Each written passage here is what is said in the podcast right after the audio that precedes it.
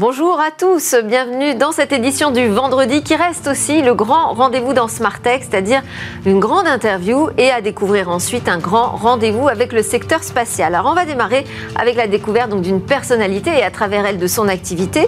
Aujourd'hui mon invité est à la direction d'une puissance européenne dans le monde numérique mais aussi dans le secteur musical, cerné de toutes parts par des titans américains. Alors ces chiffres, 165 millions d'abonnés payants, donc 40 40% en Europe, 365 millions d'utilisateurs actifs mensuels dans le monde, un catalogue de 70 millions de titres de musique. Mais il me semble que sa plus importante réussite reste à mon sens la transformation du business de la musique dans le monde en faisant sauter, en libérant véritablement l'offre légale, en faisant sauter tous ces verrous qui la freinaient. Depuis 2006, c'est donc euh, un carton qui nargue Major et GAFA avec une croissance fulgurante et solide, piloté par un groupe qui est resté suédois et indépendant. Alors vous l'aurez compris, on va plonger dans les arcanes de Spotify avec la grande interview d'Antoine Monin, directeur général France et Benelux de la plateforme de streaming musical. Bonjour Antoine Monin. Bonjour.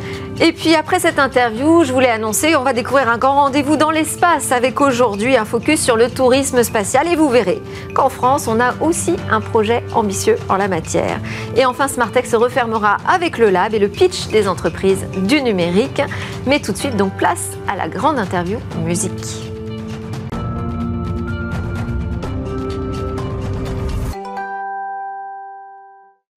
On va la commencer en musique, cette grande interview.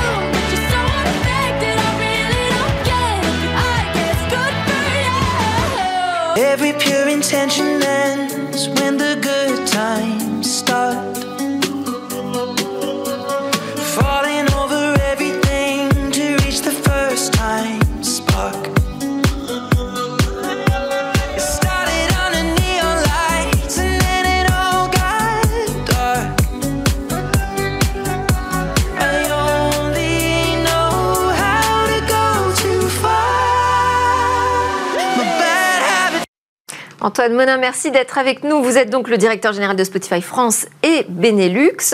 Est-ce que vous avez reconnu ce que l'on vient d'écouter? Ah oui, là quand même. Euh, oui, oui, bah, c'était euh, Olivia Rodrigo et Ed Sheeran qui sont euh, les grands parmi les grands vainqueurs si on dans le top 10 mondial des écoutes sur Spotify. Ed Sheeran est le numéro un même. Voilà. Absolument. Et ces chiffres, euh, ces tops ont été révélés avant-hier, donc mmh. on en a un peu la primeur. Merci beaucoup. Alors Spotify, c'est euh, aujourd'hui une plateforme présente dans 178 pays. C'est un succès absolument génial qui a transformé, je disais, la consommation de la musique dans le monde et dont le siège est resté à Stockholm. Donc c'est une réussite suédoise, mais on se l'approprie un peu européenne. bien sûr. Euh, rester indépendante face aux titans, je disais, aux majors américaines, aux monstres du numérique. Et ma question, c'est est-ce que c'est une bataille de chaque jour, cette indépendance? Oui, bien sûr. Alors déjà, je voulais vous remercier pour la précision et, le détail de votre présentation parce que c'est rare que, souvent on a, on a tendance à, dire les plateformes comme ça et à, mettre un peu tout le monde dans le même sac. Et c'est vrai que c'est rare d'avoir euh, cette précision importante que euh, Spotify euh, est évidemment le leader mondial des plateformes de streaming musical et audio, mais est indépendant et est suédois et donc européen. Et donc c'est une réussite euh, formidable, incroyable, euh, depuis, euh, depuis plus de dix ans maintenant, qui est le résultat bah, de, toutes les transformations dans, dans, le monde numérique, mais aussi dans, dans le monde de la musique, et aussi de la vision, de la persévérance et des investissements mené par, euh, par Daniel Ek et toutes les équipes de Spotify. Vous l'avez Daniel Ek, oui, son, son fondateur. Euh, c'est aujourd'hui d'ailleurs, Daniel Ek, c'est une star un peu vénérée quand même hein, dans le monde du, du numérique. Est-ce que justement, est-ce qu'il a une recette magique? Vous l'avez fréquenté Vous le rencontrez de temps en temps encore? On, fait, on, a, on a de nombreuses réunions et c'est quelqu'un d'extrêmement euh, disponible. C'est ça qui est, euh, c'est ça qui est impressionnant. Euh, je pense qu'il réfuterait le, le, terme de star parce que c'est pas, il a, il préfère rester euh, dans l'ombre. Non, mais c'est quelqu'un qui en effet a, a, une vision est brillant. Enfin, sa réussite le prouve et qui et surtout a fait preuve d'une grande, à la fois d'une grande persévérance parce que il y a 15 ans, même un peu plus, hein, quand il veut commencer à 2006, 2006, quand il veut commencer à à avoir cette idée de Spotify, euh, il y a beaucoup, beaucoup, beaucoup de, d'écueils sur le chemin, beaucoup de résistance. Euh, le marché de la musique est en plein marasme, en pleine crise. Euh, les modèles traditionnels du business de la musique se sont effondrés, la vente physique. Internet est arrivé, c'est formidable, c'est une formidable révolution, mais dans l'industrie culturelle, ça, ça, change énormément de, de, paradigme. Mais on est à un moment où beaucoup de gens considèrent, voire militent pour dire, bah, finalement la musique c'est gratuit. La musique, c'est gratuit, euh, on en entend à la radio, euh, on n'a pas besoin de payer. Alors, les gens oublient que soit il y a une redevance, soit il y a de la publicité. Donc, euh, quand c'est gratuit, entre guillemets, il y a forcément quelque chose derrière. Mais donc, voilà, il y a ce côté, bah, la musique, c'est gratuit, on va lancer une licence légale, et puis on verra bien comment, comment on s'en sort. Et à ce moment-là, il faut beaucoup de courage et de persévérance pour imaginer un nouveau modèle qui permet de remonétiser, de, recréer de la valeur et de recréer une, une, intention de payer pour le consommateur, soit via une offre euh, gratuite qui est financée par la publicité, mais soit via des offres par abonnement. Et à oui, ce qui était vraiment une rupture, c'est de, de, faire basculer finalement euh, euh, massivement les internautes qui téléchargeaient mmh. ou qui étaient abonnés de temps en temps au coup par coup à certaines, certaines plateformes, mais sans grande conviction, de les faire basculer dans l'offre légale avec un abonnement illimité. Exactement. Et c'est d'ailleurs une des premières grandes réussites de Spotify, c'est d'avoir mis fin quasiment à la piraterie, au peer-to-peer, dans le domaine musical. Euh, c'était vraiment le fléau qui a euh, quasiment détruit et mis à, genoux l'industrie musicale et les artistes il y a 15 ans. Euh, aujourd'hui, euh, le peer-to-peer et, la, les coups de pirate de musique est vraiment, vraiment, vraiment redescendu à des niveaux très bas. Euh, l'offre légale s'est énormément développée. 165 millions d'utilisateurs payants de Spotify dans le monde avec une croissance qui est aux alentours de 20-25% chaque année. Et c'est toujours en croissance? Toujours en croissance depuis, depuis des années et des années. Alors, euh, la croissance, certains marchés sont déjà plus matures, en Scandinavie, Suède notamment, où Spotify, bah, le marché, il est déjà euh, à 80% numérique et, streaming, mais il y a des marchés encore en développement. La France ne fait pas partie des pays en avance, hein. il y a encore beaucoup, beaucoup de, de marge de progression pour la France. Il faut dire qu'on a eu un très bon acteur, on l'a toujours d'ailleurs euh, français, Deezer. Oui, oui, bien sûr, bien sûr, il y a eu un très bon acteur français, Deezer, mais il y a aussi un petit peu de, retard à l'allumage parfois hein, dans, le, dans, dans le public français à l'adoption des nouveaux usages. On l'a vu sur Facebook, on l'a vu sur Instagram euh, même on l'a vu sur Netflix.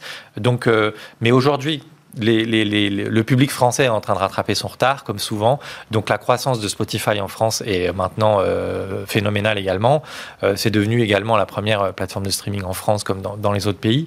Et, et, au fur et à mesure, on ouvre de nouveaux territoires. Vous l'avez dit, on est maintenant dans 178 pays. On a ouvert 80 nouveaux pays. Quand on dit ouvrir un pays, ça veut dire qu'on a une offre locale. C'est-à-dire qu'on est dans la langue du pays. C'est-à-dire qu'on met en avant les artistes du pays. C'est-à-dire qu'on a des équipes qui euh, s'occupent de localiser l'offre, ce qui est très important et je pense une des recettes de, la réussite de Spotify, je pense, dans le monde. On est européen, on est suédois, on sait ce que c'est qu'une culture locale. On sait ce que c'est que le monde, c'est pas l'Amérique, ou c'est pas encore la Chine non plus. Euh, le monde, c'est plein de cultures différentes. Culture européenne, culture africaine, culture asiatique, culture latine-américaine. On a, on a un pôle culturel euh, très important avec ses, spécificités aussi. Mais avant de parler de la France, eh ben, on va réécouter un petit morceau de musique. Dans la zone, on voit la drogue, ça fait TP, ça crie aha. Et dans le hall, je suis sous piche, je suis sous terre, sans la vodka. RS3, 4 cagoules, un traceur cherche le AK. Sac Chanel, elle me donne le go, Magadji, c'est Petrushka. Dans la zone, on voit la drogue, ça fait TP, ça crie aha. Dans le hall, je suis sous piche, je suis sous terre, sans la vodka. RS3, 4 cagoules, un traceur cherche le AK. Sac Chanel, Alors pourquoi on écoute euh, Petrouchka de Sosomanes et PLK Parce que? Parce que c'est le titre le plus écouté euh, en France euh, cet été. Ouais. alors, grand chapeau aux artistes et aux rappeurs marseillais. Ça fait deux ans qu'il y avait bande organisée et toute la bande de Joule l'année dernière. Euh, cette année, c'est Sosomanes, PLK et puis pas loin derrière, enfin, juste, coup à coude, c'est Naps avec la kiffance.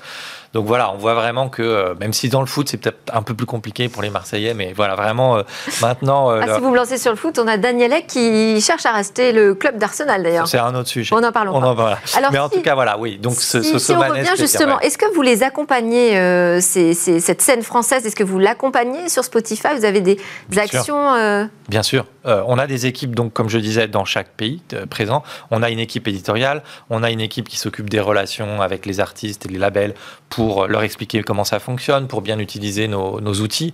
On met énormément d'outils à disposition des artistes et des labels et de leurs équipes. Donc on a vraiment des équipes présentes. On est, on est pas loin de 70 en France, avec aussi une équipe recherche et développement. Et, euh, et, donc on a ces équipes qui travaillent avec les labels, qui travaillent avec les artistes pour voilà, leur expliquer comment fonctionne. C'est compliqué de travailler avec les labels français?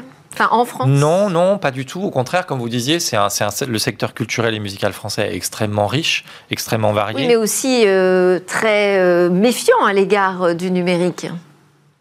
C'est pas méfiant, je pense que c'est normal. Voilà, c'est un changement, c'est un nouveau modèle. Euh, euh, ça prend du temps de prendre ces nouvelles habitudes, de voir comment ce nouveau modèle économique fonctionne également.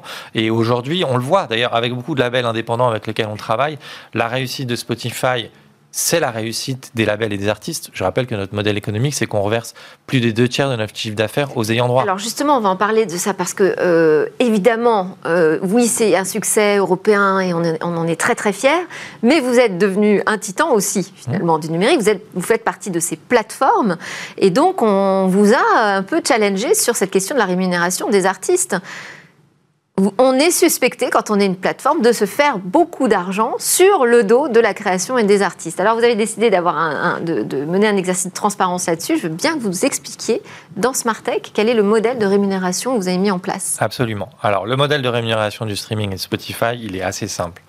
Nous reversons automatiquement plus des deux tiers de notre chiffre d'affaires. Chiffre d'affaires, pas profit. Hein même si on ne fait pas de profit, qu'on ne fait toujours pas de profit.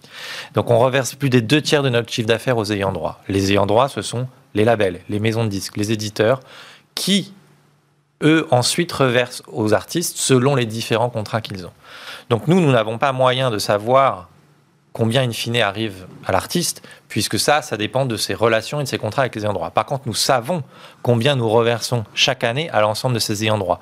C'est 21 milliards de dollars depuis la création de Spotify, c'est 5 milliards de dollars l'année dernière. Donc, ce chiffre, il est en global, croissance. Hein Là, on parle de Spotify. Ce chiffre, il est en croissance. Quand je vous dis qu'on fait 25... On a les chiffres en France? Non, on détaille pas pays par pays. Mais quand je vous dis qu'on fait 25% de croissance environ dans le monde chaque année, bah c'est automatiquement 25% de croissance dans les revenus que l'on reverse aux ayants droit. Et ce que vous disiez au début, euh, on a permis d'ouvrir et de, et de, révolutionner un peu le marché de la musique. C'est vrai que c'était un marché qui était fermé pour mm. l'entrée sur le marché de la musique était fermée il y a 15-20 ans. Voilà, vous étiez signé parce que c'était une industrie physique, il fallait fabriquer des disques, les distribuer dans des magasins, c'était extrêmement lourd, long et compliqué. Aujourd'hui, n'importe quel artiste amateur chez lui dans sa chambre peut commencer à faire de la musique, la poster sur Spotify et on a 75 000 artistes qui ont été playlistés pour la première fois l'année dernière. Ça veut dire 75 000 artistes découverts. Donc notre modèle économique, il est que c'est ouvert, vous pouvez facilement euh, créer de la musique et la poster sur Spotify. Vous avez donc toutes vos chances, entre guillemets, autant que les autres à peu près, de pouvoir faire votre audience. Et après, on a un modèle qui rémunère euh, automatiquement en fonction de notre chiffre d'affaires. Et là, les mobilisations que vous avez euh, entendues euh, cet été, est-ce qu'elles vous poussent à changer un petit peu de modèle? Parce qu'il y a différentes façons de rémunérer les artistes. Ça peut être sur le nombre d'écoutes, sur le temps d'écoute. Oui, alors ça, c'est. Vous avez des concurrents qui ont fait d'autres choix. alors, il y a, d'autres modèles qui sont proposés ou suggérés. Ils n'ont pas encore été adoptés parce que pour qu'un nouveau modèle soit adopté, il faut que l'ensemble de la, de la chaîne de valeur soit d'accord, c'est-à-dire les labels, les éditeurs. Donc il faut signer avec tout le monde. C'est plus de 250 contrats avec différents acteurs. Donc euh, il y a différents modèles qui sont à l'étude et on participe, nous, à ces études euh, avec différents modèles de rémunération. Il s'avère que si vous voulez... Ça veut dire que ça pourrait bouger, là, en ce moment, des négociations peuvent faire un peu changer les lignes sur la rémunération? Bien sûr, c'est une question. On a, on a on a changé le modèle économique de la façon dont l'industrie musicale fonctionne. Donc, on n'est qu'au début de cette révolution à la fois des usages numériques et économiques. Donc, il y aura probablement euh, des changements et des ajustements. Ce qui est important pour nous, c'est la croissance. On reverse plus des deux tiers de notre chiffre d'affaires aux ayants droit. Ça, ça, revient à peu près à un distributeur physique. Hein. c'est à peu près 30% pour euh, Fnac ou autre. Euh, voilà, on, est, à peu près dans le même modèle. Ce qui est important pour nous, c'est de faire croître ces, deux tiers, ces 70%. Parce que si on continue à le faire croître de 25% chaque année, nos projections à quelques années, à 4-5 ans, c'est que la valeur du marché mondial de la musique dans 4-5 ans sera plus importante que sa plus haute valeur à la, à la, grande époque il y a 20 ans. Donc on aura réussi à recréer autant de valeur. Après, comment cette valeur est redistribuée entre les différents acteurs, les intermédiaires et les artistes, ça n'est pas entièrement euh, de notre fait, mais ça doit permettre aussi de revoir des discussions, de revoir peut-être des équilibres. Les artistes ont aujourd'hui plus de pouvoir, plus de pouvoir de choix. Euh, signer avec un gros label, une major qui va leur permettre aussi de développer leur carrière, et, ce sont des partenaires importants, signer avec un label indépendant, et il y en a de plus en plus, ou des distributeurs numériques, il y en a de plus en plus, rester totalement indépendant, et c'est-à-dire conserver l'intégralité de ses droits. Donc les artistes ont aujourd'hui beaucoup plus de choix possibles pour développer leur carrière. Et puis ils peuvent faire un choix au début de leur carrière et un autre choix au moment où le succès commence à arriver. Donc c'est aussi cette question choix qui est très intéressante. Et on voit que euh, aujourd'hui, il y a plus de 13 400 artistes pour lesquels Spotify a reversé plus de 50 000 dollars en un an. Et ce chiffre, il augmente de 80% en 4 ans. C'est-à-dire que voilà, comme je vous disais, cette part qu'on reverse aux ayants droit, elle grossit chaque année. Et l'objectif, c'est d'atteindre dans quelques années un marché de la musique qui sera revenu à, la valeur de ces grandes années. Ah, et qui n'a pas fini de grandir puisqu'on va dans d'autres marchés. Afrique, Amérique latine. Ces marchés où la musique n'était pas monétisée il y a 20 ans. La musique entre Parce qu'en fait, vous ouvrez des nouveaux pays encore très régulièrement à un rythme assez accéléré. Euh, vous disiez euh, que pour autant Spotify ne faisait pas de bénéfices. Euh, où est le problème? C'est un problème de modèle économique, de source de revenus? Non, le, modèle, il est. Euh, on va revenir à Daniel Ek, c'est l'investissement pour la croissance. Il y a une phrase très simple c'est parfois pour faire des bénéfices, c'est assez simple, il suffit d'arrêter d'investir. Mm. Donc, nous continuons à investir. Nous avons ouvert 80 pays l'année dernière. Ouvrir 80 pays, c'est beaucoup de travail, c'est de technologie, de recrutement on, recrute énormément d'équipes. Euh, quand on est présent dans 178 pays, c'est de l'investissement. C'est beaucoup d'embauches. En France, je vous disais, on est 70 personnes. On a beaucoup embauché l'année dernière, malgré le contexte un peu complexe. On a une équipe de recherche et développement présente en France. À Stockholm, il y a plus de 1500 personnes dans, notre euh, siège social, avec énormément de recherche et développement. Donc, c'est l'investissement. On investit pour nourrir cette croissance. pas le droit de ralentir, hein, parce que derrière, il y a du monde. Hein. Évidemment, et comme vous l'aviez dit, euh, on est indépendant, nous sommes européens et on, nous, nous en sommes très fiers, mais c'est vrai que nous luttons contre euh, bah, Apple, Amazon, euh, Google, YouTube, côté américain, et puis on, voit émerger des, gros acteurs côté chinois et asiatique. Donc oui, c'est et en plus nous sommes nous sommes indépendants et nous sommes pure players, c'est-à-dire que nous notre économie repose sur l'audio, sur les abonnements, sur la musique, les podcasts pas sur la vente de smartphones ou de devices ou d'enceintes connectées. Il y a une diversification, mais ça reste sur la plateforme de streaming. Bien sûr, votre, donc, votre business. Donc nous, pour nous, si vous voulez, la musique ou l'audio n'est pas un produit d'appel pour vendre autre chose. C'est au cœur de notre de notre préoccupation, et c'est pour ça aussi que euh, la rémunération correcte des artistes est au cœur de, notre business model. Alors, on va parler euh, de nouveautés. Vous avez des nouveautés à nous annoncer? Oui, tout le temps. Alors, ben, justement, on parlait d'investissement, on parle d'innovation. Comment, comment on continue à être euh, la première plateforme dans le monde? Comment on continue à être plébiscité par nos utilisateurs? Ben, C'est en innovant.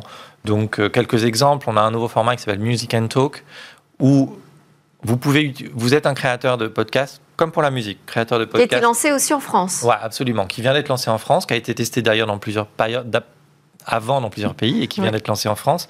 Et aujourd'hui, vous pouvez prendre dans tout le catalogue disponible Spotify, vous voulez faire votre podcast et mettre de la musique dans votre podcast, vous voulez faire votre propre émission musicale, vous voulez faire une émission sur un autre sujet illustré avec de la musique, vous pouvez prendre dans le catalogue disponible sur Spotify pour construire votre propre podcast avec des extraits musicaux et les artistes qui seront dans ce podcast seront rémunérés selon les écoutes. Ok, d'autres nouveautés, moi j'avais noté Green Room, c'est ça, une application euh, Oui, Green Room, c'est une application. C'est une application live audio. Euh, ça a été une, des grandes innovations euh, dans la période de la pandémie et des confinements. et donc, comme l'audio est au cœur de la stratégie de, Spotify, c'est suite au rachat de Locker Room en fait, qui est, une, qui, était, qui est une plateforme de live audio qui était plutôt dédiée au, domaine sportif aux États-Unis, qui a beaucoup de succès, qui a été racheté par Spotify, redéveloppé en Green Room.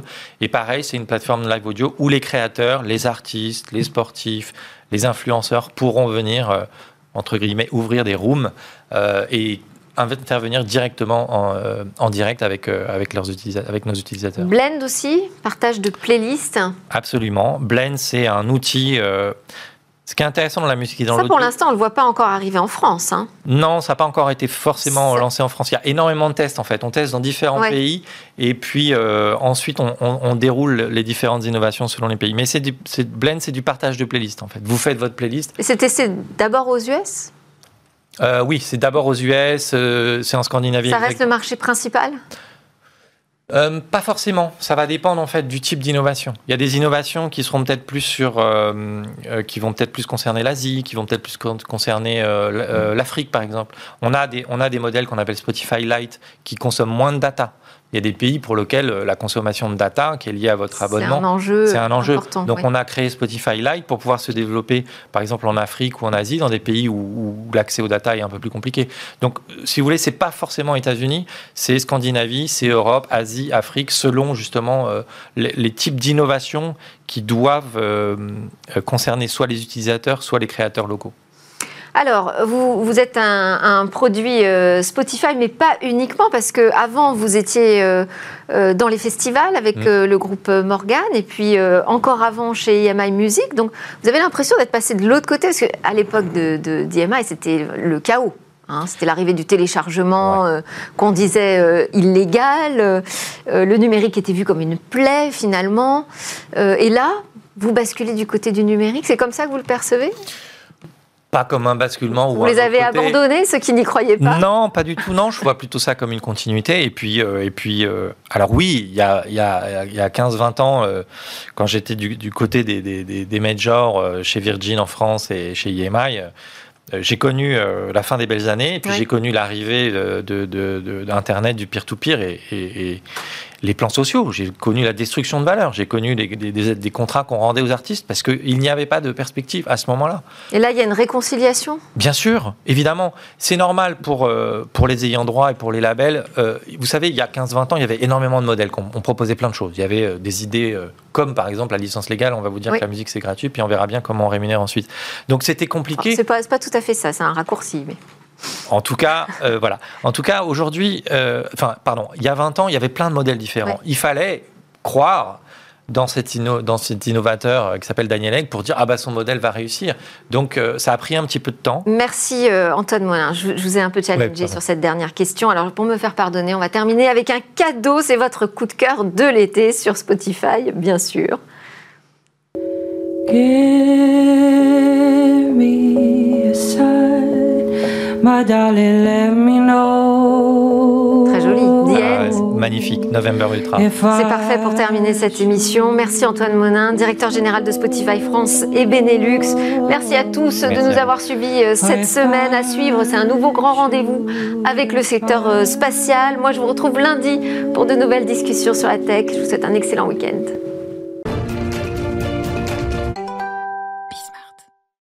Bonjour à tous et bienvenue dans cette toute première séquence Smart Space, votre nouveau rendez-vous tech dédié au business et à l'exploration spatiale. Je suis très heureuse d'inaugurer ce nouveau rendez-vous avec mes deux invités en plateau. Aujourd'hui, on va parler de tourisme spatial. Vous n'avez pas pu euh, échapper au sujet. Le tourisme spatial est lancé en juillet dernier. Euh, Virgin Galactic a ouvert le bal, suivi de très près par euh, Blue Origin. Et puis, dans quelques jours, le 15 septembre, a priori, SpaceX doit à son tour prendre prendre son envol avec la mission Inspiration 4. Mais en France aussi, une entreprise s'est engagée sur la voie du tourisme spatial. Elle s'appelle euh, Zefalto et on a avec nous Vincent Farid-Astier, euh, fondateur de Zefalto. Bonjour, bienvenue sur euh, le plateau de Smart Space.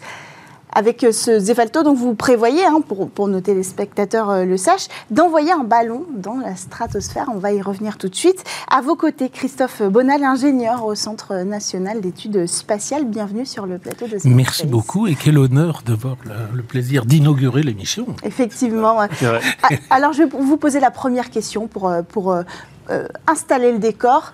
Euh, comment on peut définir le tourisme spatial? Il y a deux mots, hein, tourisme et spatial. Donc, tourisme d'abord. Un touriste, c'est quelqu'un qui paye lui-même son billet, par opposition à un professionnel, par opposition à des, institutionnels et autres. Donc, c'est quelqu'un qui paye un billet pour aller se balader, alors, je sais pas, en Thaïlande euh, ou plus haut. Hein, voilà. Et mhm. après, donc spatial, bon, il y a, on y reviendra peut-être, mais il y a plein de, d'utilisation du mot. Est-ce qu'on le définit? Ben non, il n'est pas défini déjà. Donc euh, l'espace, euh, l'espace, si vous voulez, là, ma main est dans l'espace par rapport à la Terre. Mhm. Ou alors sinon, on peut considérer juste que c'est l'espace en tant qu'espace qui nous entoure. Hein, voilà. donc. Euh, alors Vincent euh, Faredassier, votre projet, c'est d'envoyer une montgolfière, plus ou moins. Hein. En tout cas, il y a un ballon, il y a une nacelle euh, pressurisée euh, dans l'espace, enfin précisément dans la stratosphère. Racontez-nous. Voilà, on, va en ballon, on emmène des passagers, des voyageurs aux portes de l'espace. C'est-à-dire qu'on est à 25 km d'altitude. Mhm. Les avions, pour référence, volent à 10 km. Là, on va être à 25 km, donc 15 km au-dessus. Et c'est une altitude à partir de laquelle on voit très bien la courbure de la Terre. On est plongé dans le noir de l'espace. C'est-à-dire que on va voir en même temps le soleil et les étoiles. C'est ce qu'on voit à l'antenne, hein, cette vue assez impressionnante. 25 euh, km, est-ce qu'on est dans l'espace alors? Alors, on a une expérience spatiale. je, laisserai Christophe euh, juge il n'y a, il n'y a donc, pour revenir, il n'y a pas de définition de l'espace. C'est formidable. On a des traités innombrables de l'ONU, 76, 72, etc., qui mm. tous parlent de l'espace, espace extra-atmosphérique, mais pas de définition. Donc, euh, l'espace extra-atmosphérique, il faut savoir que l'atmosphère, bon, quand vous, plus vous montez, moins il y en a, mm. mais vous allez à 10 000 km, il y a encore un petit peu de, de, de traces. Donc, euh, mais on a parlé de cette limite des 100 km et des 80 km avec cette bataille entre Jeff Bezos et Richard Branson. On n'est pas resté dans le flou, on est allé chercher plein, plein, plein de définitions. Les, les premiers à avoir fait ça, c'était l'US Air Force, mhm. les militaires américains, les aviateurs américains, qui avaient dit, bon, on va dire que l'espace, c'est 50 euh, status miles. Mhm. Donc, euh, ça veut dire, ça fait à peu près 80 km. Puis l'US Navy, qui, comme on le sait, sont un peu... On dit, non, non, c'est 50 nautical miles, 90 km à peu près. Puis après, on s'est dit, non, mais les, par exemple, les Russes, eux, ils comptent pas en status miles ou en... Les Soviétiques à l'époque, en, nautical miles. Donc, non, non, il faut compter en unité internationale. Et là, il y a eu euh, Theodor von Karman, qui est un scientifique extrêmement connu, un des, un des pères de tout ce qui est aérodynamique, etc., qui avait fait un calcul sympa, qui est, euh, quelle est l'altitude à laquelle un avion arrive encore à se sustenter sur certaines conditions. Et pour se sustenter, il faut donc une surface à l'air, il faut aller très vite. Et si vous allez tellement vite que vous êtes en orbite, bon là, il y a, et c'est ça qu'on a appelé la ligne de, de Von Karman. Mhm. Et quand on la calcule, alors c'est, il y a plein, plein, plein de paramètres, mais on tombe sur des 93,520 ou un truc comme ça. Et enfin, la dernière étape, c'est donc la Fédération internationale aéronautique qui enregistre tous les exploits, etc. A dit ouais, on va pas faire un compte 93, bon, c'est 100 points, voilà. Très bien. Donc, il y a quand même finalement des petites pistes comme ça, mais ça dépend de, son pays d'origine en fait. Alors, je pense que ce qui, est, ce qui est important aussi, c'est euh, l'expérience en elle-même. Alors nous, on parle d'expérience spatiale parce qu'on est dans le noir de l'espace, dans l'obscurité. La différence avec ceux qui partent en fusée, euh, ça va être que nous, on va, pas, on va toujours être soumis à la gravité. Alors qu'on ne va pas être en orbite, on ne va pas avoir d'apesanteur de, artificielle comme c'est le cas pour certains on va être toujours soumis à la gravité. Ce qui fait que c'est quelque chose de beaucoup plus confortable, beaucoup plus, je dirais presque contemplatif. On va mhm. vraiment passer des heures à pouvoir observer la stratosphère, à pouvoir observer le ciel étoilé, avec vraiment être contempler aussi la Terre, oui. se laisser emparer par la beauté pendant des heures. Alors combien d'heures justement? Combien de temps ça dure une expérience avec Zefalto L'idée c'est quoi? Parce qu'on a, on sait que par exemple pour euh, euh, la compagnie Jeff Bezos et celle de Richard Branson, c'est 4 minutes de flottement à peu près. Euh, pour vous c'est combien de temps? Alors nous, ce sera plusieurs heures. Les premiers vols vont durer 6 heures. Donc on est vraiment dans une autre, un autre rapport au temps. Vraiment, je disais, un peu contemplatif, même s'il y aura des activités à bord. Et 6 heures dans un premier temps, et en fait, notre technologie nous permet de rester plusieurs jours. Donc, on peut vraiment envisager des croisières stratosphériques. Est-ce que physiquement, ça a une incidence? Est-ce qu'il faut se préparer pour aller d'abord à 25 km, ensuite plus loin, puisque les pilotes de ligne se préparent, les astronautes se préparent? Est-ce que les touristes se préparent pour aller dans l'espace physiquement, physiologiquement? Alors, je crois que pour ce qui est des vols en fusée, euh, il y a quand même une vraie contrainte physiologique mm. qui comprend une énorme accélération, puis après une décélération. Et il y a beaucoup de personnes qui peuvent être un peu malades. Mm. Nous, nous c'est extrêmement doux. Et c'est euh, en fait, euh, si vous pouvez monter dans un avion de ligne, vous pouvez monter avec nous. Et donc, ils seront dans une cabine pressurisée, il n'y a pas de risque. Par exemple, il y a la question des radiations. Est-ce qu'on sait ce qu'on risque si on passe plusieurs heures comme ça à orbiter à 25 km d'altitude? Alors, on a des retours. Hein. Les passagers du Concorde avant faisaient ça déjà dans la stratosphère. Et notre but, vraiment, c'est évidemment, euh, c'est une grande préoccupation, c'est de faire en sorte que ce soit pas plus dangereux hmm. d'aller dans un avion de ligne aussi pour, euh, pour ces questions-là. Christophe Bonal, euh, vous réagissiez. Qu'est-ce que ça fait au corps d'aller dans l'espace? Donc, comme vous le savez, il y a deux types de tourisme il y a celui que, mentionnait Vincent, où on fait juste une petite virgule, 100 mhm. euh, km d'altitude. Là, il n'y a pas de contrainte particulière. Hein. On, vous demande juste si vous êtes enceinte jusqu'aux dents ou euh, si vous êtes euh, cardiaque terrible, mais c'est tout. Pour partir avec Blue Origin, par exemple, avec SpaceX ou avec... Blue Origin, il non, dans ces cas-là, il n'y a pas plus de contraintes qu'un manège à la foire du trône. Hein. Ah oui. Pas plus de contrôle et pas plus de vérification avant. Or, pour le moment, il vérifie quand même. Par contre, vous citiez SpaceX et la mission Inspiration 4. Mhm. Là, ça, c'est tout à fait autre chose. Parce que là, là, réellement, il y a, alors, il y a énormément de contraintes au point de vue, notamment de la sauvegarde, c'est-à-dire les, les, dangers qu'il peut y avoir. Euh, euh, et si ça se passe mal, par exemple, bon, le, ça peut être assez, assez exotique. Hein. Et donc, il peut y avoir des contraintes vraiment très fortes, dans le sens citer l'accélération, des trucs comme ça. Bon, là, là, ça peut. Et donc là, vous, vous êtes obligé de vous y préparer. Et euh, de vous y préparer, genre, trois mois à temps plein ou six mois à temps plein, euh, très sérieusement. Euh, oui. avec il ne s'agit plus finalement de se lever un matin et d'aller et de partir en voyage pour la journée. D'ailleurs, il y a eu plusieurs candidats euh, qui, qui, étaient, qui s'étaient déclarés, qui avaient payé, qui étaient FANA, etc. Et quand ils ont compris, oula, Boudi, six mois, six mois d'entraînement, ah ben non, j'ai autre chose à faire, et ils ont annulé. Alors, euh, est-ce que tout ça, c'est réglementé D'abord, euh, les conditions euh, de sécurisation des passagers, mais aussi la hauteur de vol? Pour avoir une autorisation de vol, comment vous vous y êtes pris, par exemple, Vincent Fabrestier Évidemment, tout ça est réglementé, même s'il y a des parties de la réglementation qui sont encore à construire. Oui, ça n'existe pas. Hein. Voilà, il n'y a, pas de vol régulier spatiaux ou stratosphérique pour l'instant. Il y a quand même une autorité européenne, déjà, qui, s'appelle l'EASA, mhm. qui, qui, régule donc tout ce qui est, qui, ce qui est aviation et nous, on en dépend. Et euh, bah, évidemment, on dépend aussi des règles de l'air traditionnelles.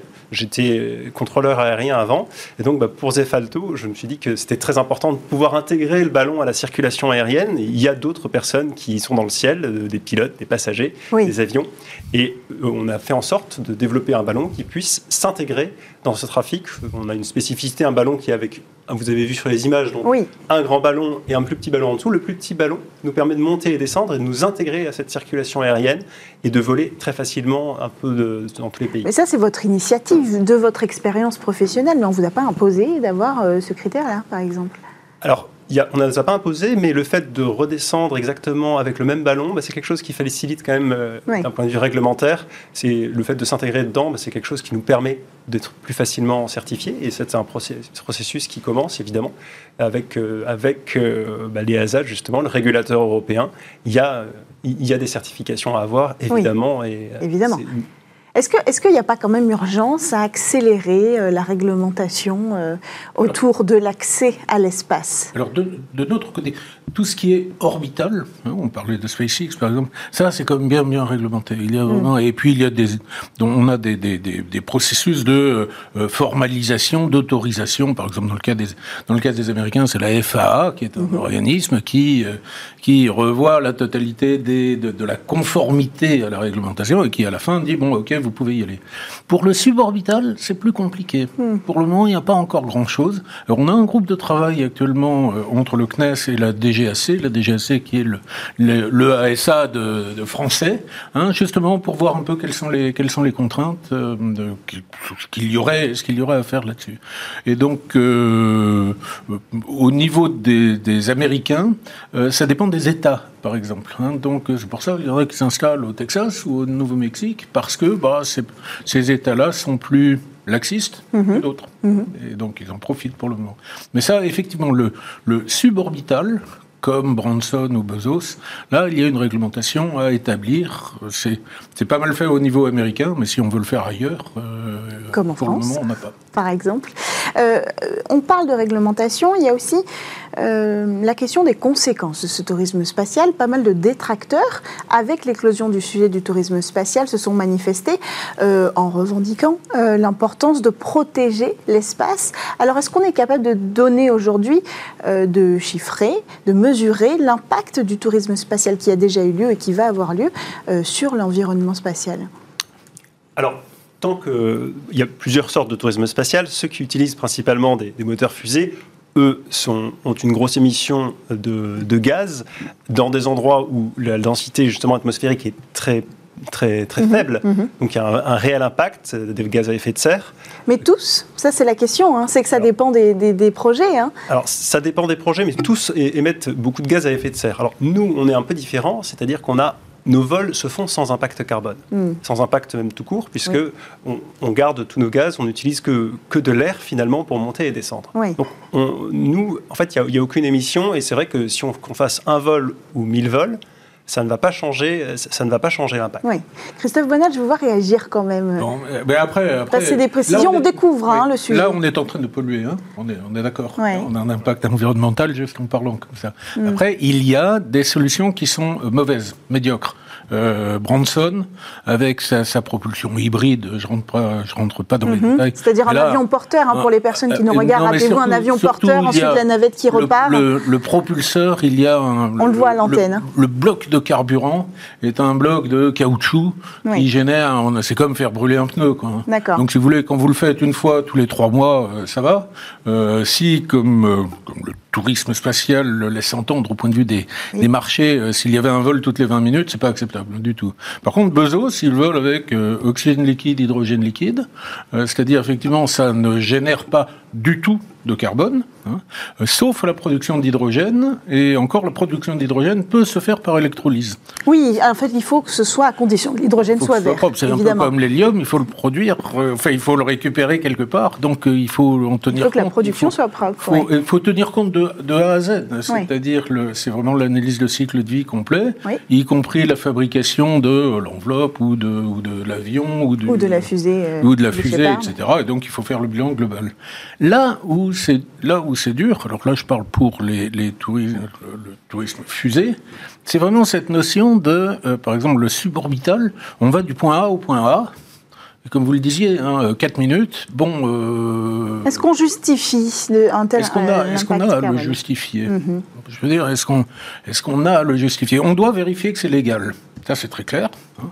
Et puis après, bon, mais c'est le débat, c'est le débat de société environnementale qu'on connaît très bien. Hein. Est-ce que je, est-ce que je vais vous reprocher le super SUV dans lequel je vous ai vu arriver tout à l'heure Malheureusement, non, non, non.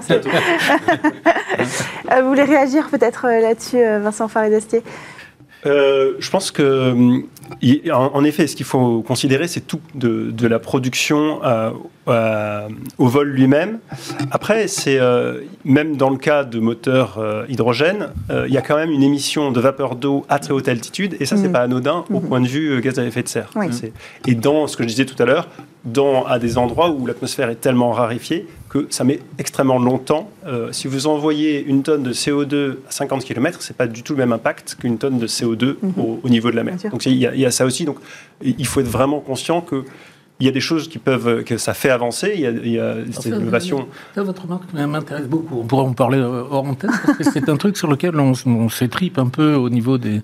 des euh, et on n'en est, pas, on n'est pas certain. Mais bon, il y a encore beaucoup de recherches à faire, c'est ça qu'on voit. En fait. Il y a encore beaucoup de recherches à faire. L'un des trucs qui va polluer bien, hein, c'est tous les passagers de Vincent, ils vont venir en avion. Hein.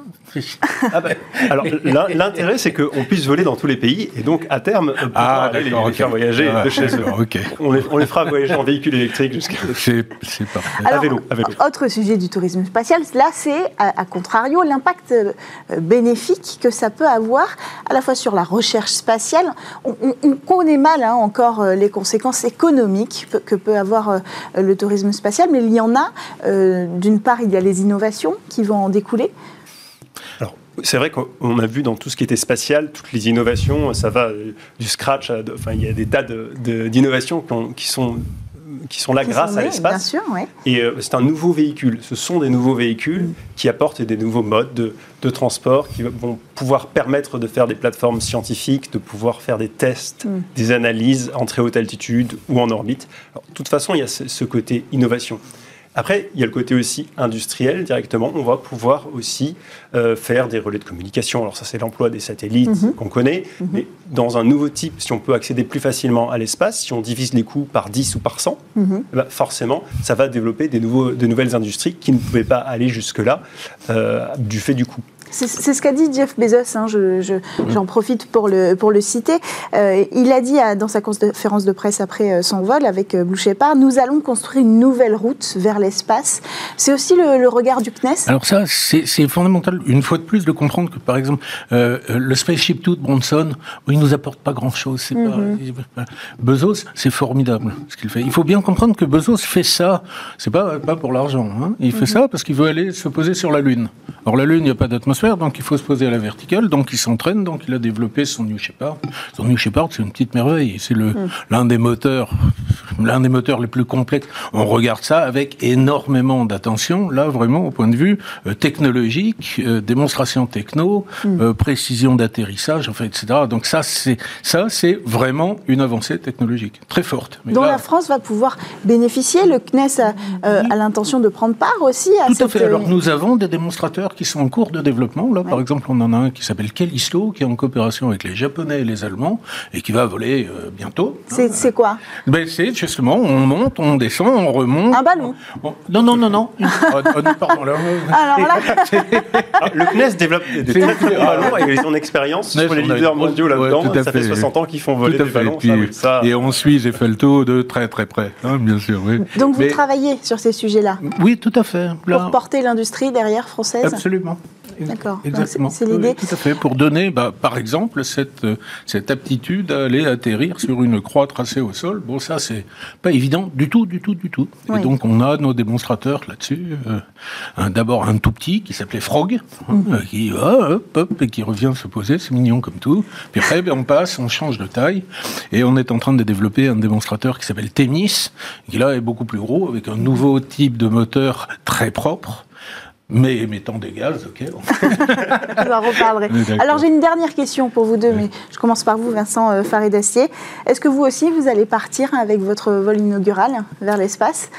Ah, ben, j'y compte fermement, oui. Je, fais partie des pilotes d'essai euh, voilà, du ballon. Donc, à chaque vol, pour l'instant, j'étais à bord. D'accord. J'étais pas à bord de tous les vols, mais euh, évidemment, c'est un rêve à la base. C'est un, élan vers les étoiles qui m'a fait j'ai voulu aller en voilier vers l'espace. C'est un petit peu mon rêve de départ et que je veux partager, mais je pense euh, embarquer avec hmm. grande, grande joie.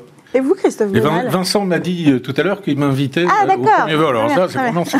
la prochaine émission euh, Smart Space, donc dans, 2024, Smart Space sera dans l'espace directement. Ce serait formidable, une très belle délocalisation, ce, serait l'idée. Merci à tous les deux d'être venus sur le plateau, ce premier plateau de Smart Space. Merci à vous, Vincent Faridastier, fondateur de Zefalto, qui prévoyait d'envoyer un ballon dans la stratosphère 2024, hein, c'est ça, l'échéance. Et puis à vous aussi, merci Christophe Bonal d'être venu euh, sur le plateau de Smart Space, ingénieur euh, euh, restez ici, on se retrouve nous quant à nous euh, la semaine prochaine dans Smart Tech. Tout de suite, c'est le week-end, donc on se retrouve la semaine prochaine pour de nouvelles émissions. Et à la fin de la semaine, comme tous les vendredis, ce sera un rendez-vous hebdomadaire. Vous retrouverez Smart Space.